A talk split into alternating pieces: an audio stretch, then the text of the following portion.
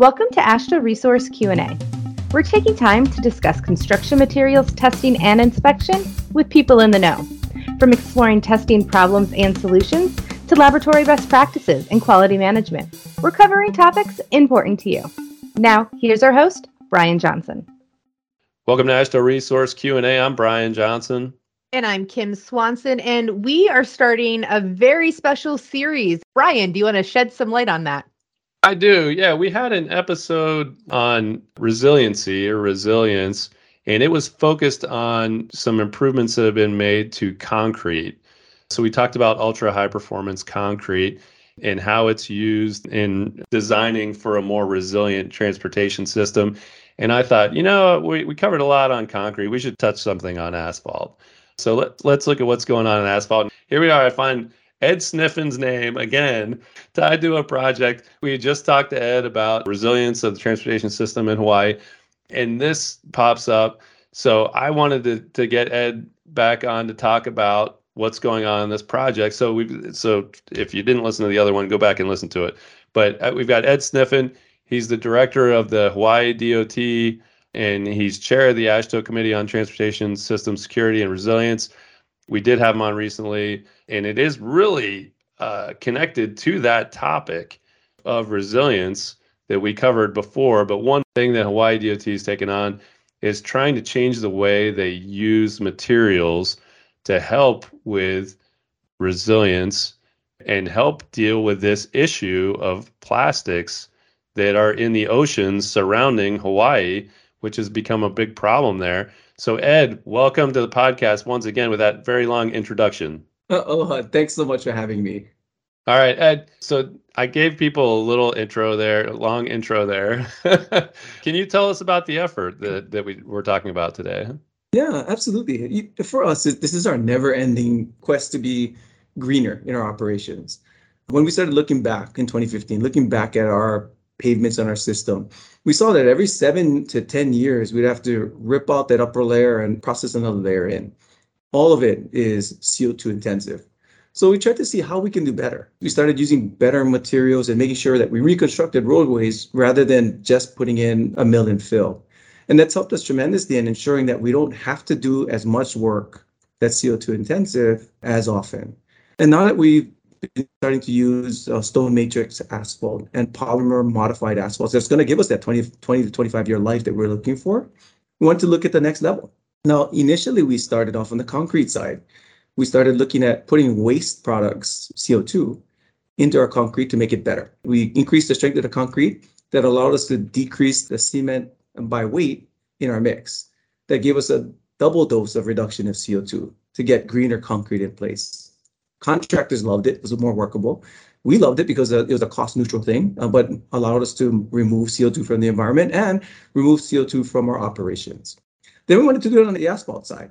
Uh, when we started looking at asphalt, as you had mentioned, we pull tons of trash, plastic waste out of our oceans annually. Biggest of which are nets, a lot of fishing nets that come through when we started looking at those materials, we wanted to see how we could repurpose them rather than burning them at our landfills or burying them, how we repurpose them to making, making our pavements better. We started working with AASHTO uh, states, uh, California, and the like to ensure that we could start building on something out there. And they said, hey, we tried this plastics and pavement. You know, this is something that, that might work for you. So we built on the information that they had, worked with our universities here at U- University of Hawaii and Hawaii Pacific University to see how we could build a program here that would allow us to put our waste in our pavements. Now, we don't have the processing centers here yet. So, of course, we kicked off this pilot to do this portion here and start running our test samples with uh, material that's already commercially available. Once we work this out, the end goal is to make sure we set up a plant here that can process all the waste in Hawaii to be used in our pavements. That's such a great goal. How is it going so far? It's going well. The first step for us was to make sure that UH could pull in a bunch of samples uh, to ensure that they could do their dynamic testing on it. Of course, we don't want to put in any pavement that's going to fail in a, in a year, right? So they did their dynamic testing to make sure we could take the loads and the ESALs that we expect to get over the life of that pavement, and it worked out well. Hawaii Pacific University jumped in to make sure that they could test it to ensure that the plastics wouldn't migrate out of the pavement. The last thing again we want is a pavement that's going to start degrading into our environment. Both of those tests um, that were run give us favorable results that allows us to move forward now for real tests. So we paved out a mile of roadway near the ocean on our Ewa Plains in an area that we needed to replace anyway. This was not like extra work or anything. This was part of our replacement process. With that one mile, we also ran other sections with higher degrees of reclaimed asphalt to, to give us another potential for greening our operation. So we could test them both at the same time. And we chose this area specifically because we could control the loading in the area, we control the testing, and if we had to shut down portions of the roadway to run tests or repave portions, it wouldn't be significant impacts to the public. When did the idea for this happen? And then when did the actual paving of this pilot come? Like what was that time frame? The time frame was about a year because we worked with LA County and their engineers there who had done some work already. We wanted to make sure that we built on that information and also ran um, bunch of, of laboratory tests before we even put it out in the environment. So we, we had to make sure we did our due diligence. I, the last thing I wanted was for people to think I'm poisoning the environment with anything we're doing, especially when we're trying to move things forward from this perspective. So we were mindful of the time frame. We wanted to make sure we minimize the time frame to push it out because the test pilot period that's going to have to occur. But we're also mindful of our due diligence uh, to ensure the public safety in all of this. So it's about a year that we came up with the idea to the, the point that we started the, the construction. The great thing is we had a partner in the paving industry, Grace Pacific, that was ready and willing to move forward on things. They've already helped us pilot the SMA in our system and PMA in our system. So they said, this is the next phase, let's go. So it was really good. That's awesome. Um, that's way shorter than I thought it was going to be. I was expecting years. So when you said a year, I I was surprised on that. What's the process now kind of moving forward that you have it paved? How long is the test period going to be? And then when are you going to either move to the next step or determine what the next step is or any of that? So what's the time frame kind of moving forward from now? Yes. So these are the moving pieces now. Now we're going to make sure that we have our test strip in place. We're going to load it over the next year with different loadings. Uh, make sure that we check it for cracking and rutting and, and such to ensure that it performs the way any asphalt pavement would or better. Um, and in that time frame, we're applying for discretionary funding to start pushing forward on the plant side. Again, it was awesome that we could use commercially available material to move forward on this pilot sooner rather than later. But just between us, I'd much rather process our own trash into our pavement rather than somebody else's. so the next phases are to push forward on the processing piece. While we're getting ready for putting in more plastic pavement, uh, once we proof it over this next year, we'll be ready to move on the next phases. But I would love for that plant to be ready to start giving us that material locally driven versus bringing in material from other states. I was wondering about the funding for that. So, is this something that would fall under the IIJA for one of the special project funding measures? Absolutely. We're applying for discretionary grant funding for all of these under Protect Funds and carbon reduction. This program qualifies for all of those we were successful with HPU in getting a $500,000 grant to kick off the manufacturing portion or the study of the manufacturing portion.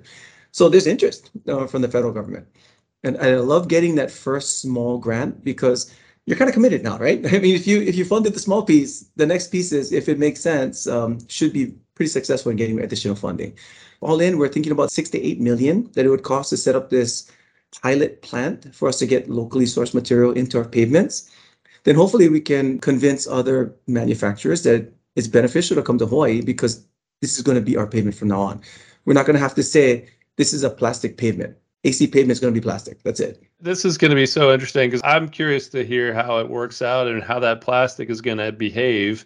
There's certainly some risks when you try anything new, but you already described some of the ways that you've kind of been careful about the selection of where you're doing it and some of the ways that you're doing it so that if things don't go as planned, you'll be able to take care of it. So let's say worst case scenario, that part fails, what would you do?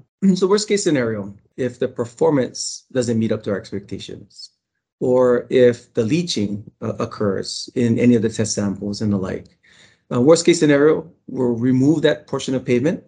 We'll replace it with SMA or PMA um, materials that we know works well, that gives that, that longer lasting life that already gives us some CO2 uh, reduction anyway. We'll replace it with that. Then we go back to the drawing board because it's not something I'm going to quit on. This is something that we know works, that we know can work, and that we know that we got to make work, just given all the waste that we're pulling out of the ocean. So we go back to the drawing board, see how we can make it better, and try it on another area. So that was the worst case scenario. What's your best case scenario for this? The best case scenario, it all works out, testing works out well. We can get our plant up in three years, and we start with production uh, with, with our plastics and pavement throughout the state. So anywhere we would be replacing pavement throughout the state or building new road, it'll be with plastics in that pavement. So that three-year timeframe is the target right now, and that's dependent on the funding that we could have in place, making sure that we have the space available, and of course, making sure that our partners in industry will adopt it as well. One other thing I was wondering about, because the fishnets are HDPE, have you thought about any other uses or repurposing of that that type of material that could be something that is used by the DOT? Absolutely. So going back to concrete, uh, we're looking at plastic rebar. Um, there's there's other agencies that are already piloting those types of things. So if we can get that plant first to, to do all of the pellets that we need for AC, we could also look at plastic rebar or concrete materials uh, that we can use there as well. So we want to make sure that all infrastructure can use these waste products to improve not only our products in the ground, but reduce the potential for impacts in the environment. So I know we're excited about this, and I can tell you're excited about this, but what about the citizens of Hawaii? How are they responding to this? They all think it's a really good idea. But of course, the proof is in the pudding. I gotta, I gotta make sure I can show them a product that worked. I think I would best classify this as cautiously optimistic. Happy that we're moving this in this direction, but waiting for the results to ensure that we're not going to give them a product that doesn't work. That's exciting to hear. And I could tell there was a decent amount of news coverage on this. So you had plenty of opportunities to get feedback from the public. So I think you probably do have a pretty good handle on how people feel about it at this point. And we hope that people listen to this and they're excited about it. And if you're a DOT out there and you're hearing this and you want to know how to get involved, how can people get in touch with you, Ed?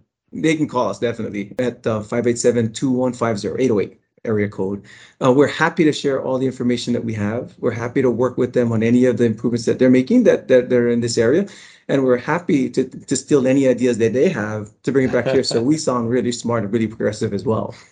have, have you had many other people reach out to you or in, in industry or other DOTs reach out to you about your, the work you're doing in this area? We have. You know, the, the directors at, at AASHTO, we're all kind of on tech strings together. So when, when we start hearing about what, what initiatives the others are doing, we start texting each other and asking. So there's been a bunch that's out that outreached already uh, that asked for our staff to reach out to theirs or at least a contact that they can reach out to. The great thing is they know that we're piloting this, so they can use the data that we have and build on that.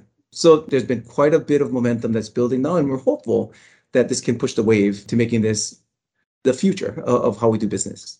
Yeah, now that we've got quite a bit of background from you on what this project is all about and where you're going and and everything else we talked about, we're going to have some other conversations with with people at the DOT and other interested parties that were involved as part of this series. But I want to thank you so much, Ed, for your time in telling us all about it and get us, getting us off on the right foot. This initiative kind of ties into everything we do, and, and you can you can talk to all the DOTs about it as well everyone knows that because transportation touches everything and everything touches transportation, our initiatives are just not about roads and bridges.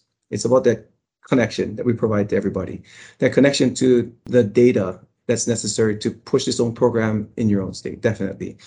But here in Hawaii, it's also about connection to a new industry potentially, a new job market for our citizens in this area and uh, hopefully an advancement in thought process so we can create more of these areas. Because I'll tell you quite frankly, uh, we're great. Um, our state is a great little petri dish that we can test things in, uh, and we'd love to be able to pilot these new technologies, especially in uh, green transportation and, and cleaner environments, to push towards other states as well.